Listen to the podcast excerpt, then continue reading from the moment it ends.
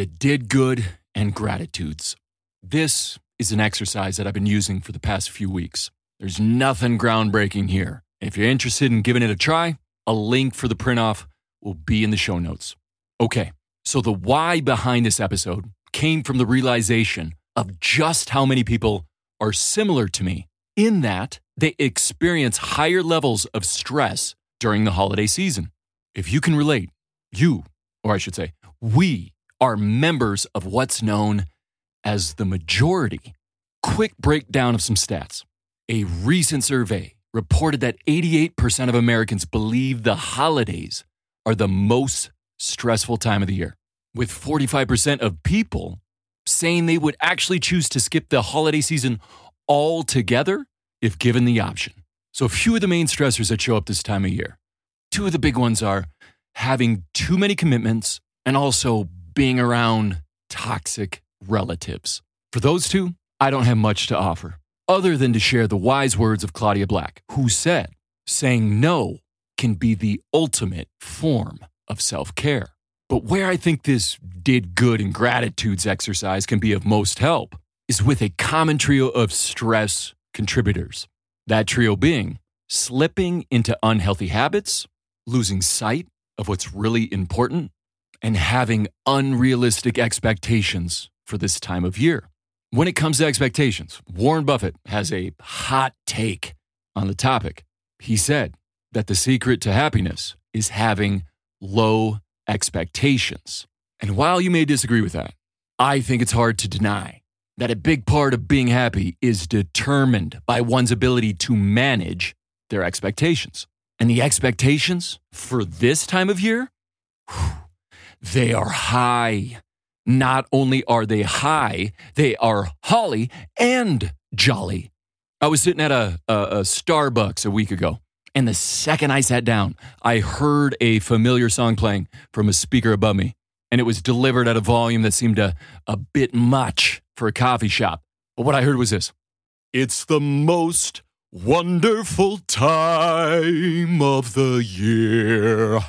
To which I responded by saying out loud and much, much louder than expected, I said, uh, That's not true. And those three words caught the attention of a nearby patron, who then shot me a uh, less than festive look. But back to it. It is those types of high holiday expectations that leave many of us feeling low. The reminder for those who can relate is that the low often appears or feels especially low as a result of the distance between our actual experience and the elevated heights of our holiday expectations. I guess you could say the low is less about your current locus and more about your heightened focus. In addition to unrealistic expectations, many people will begin to slip into unhealthy habits during the holidays, whether it's booze, bud, or blueberry pie. Many of us overindulge with substances this time of year, which leaves us feeling sluggish. And then that feeling justifies getting nice and settled into a sedentary schedule for the time being. Because, I mean, come on, it's the holidays. And if that hackneyed and unhelpful reassurance isn't enough, we can remind ourselves that our turnaround transformation, yeah, it's already scheduled. And it's scheduled to start at the perfect time. A time known as the new year. Yup, January 1st. New year, new me. But the thing is, the statistics paint a different picture than one of perfection. When it comes to those things known as New Year's resolutions, research shows that only 8% of people who make them end up keeping them for the entire year. And 80% of people don't even make it a month. So, in addition to it being an arbitrary start date, it also encourages a delay that can prove to be destructive for those of us who are prone to some seasonal slippage. The best course of action is not to break from or delay self care during the holidays, but instead to prioritize it in an effort to help offset the stressors that we are unable to control. Okay, bringing it back to the actual exercise, when it comes to timing, I choose to do it at the very end of my day. I do this because I've noticed as these jam packed, busy, busy days, when they come to an end, I don't usually feel relieved or relaxed, but instead, I usually feel unsettled, unsatisfied, and at times just downright unhappy. It's an exhausted energy, but not the good kind that could be described as tired but victorious.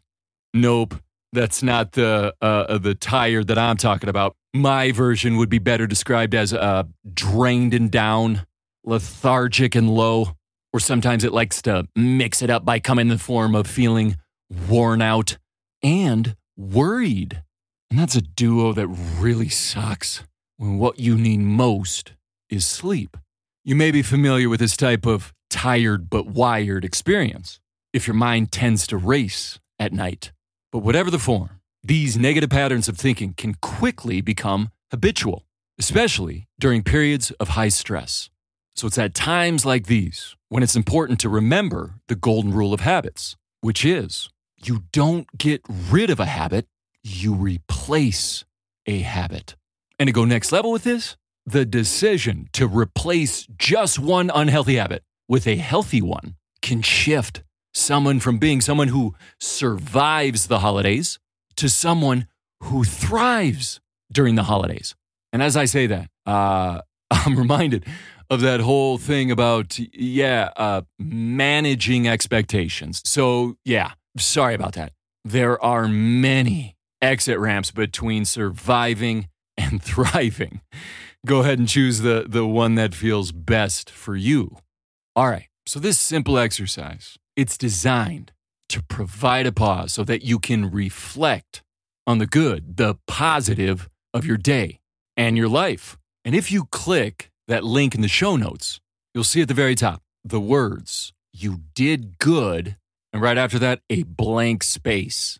I chose that as the title and left the ending blank because I want anyone willing to give this a try to use the word that makes this practice personal which will make it more impactful. So, whether you choose to use the word you or your name, maybe your nickname, or maybe you choose to go with Tiger, beautiful, big guy, gorgeous, boss, or Hoss, whatever you do, make it you. Live it up. And below that title is the Did Good for Self section. This is where you write down three things you did that day to uh, maintain or improve your physical, intellectual, emotional, social, or spiritual wellness. Basically, it's, it's any efforts you made that could be described as self care.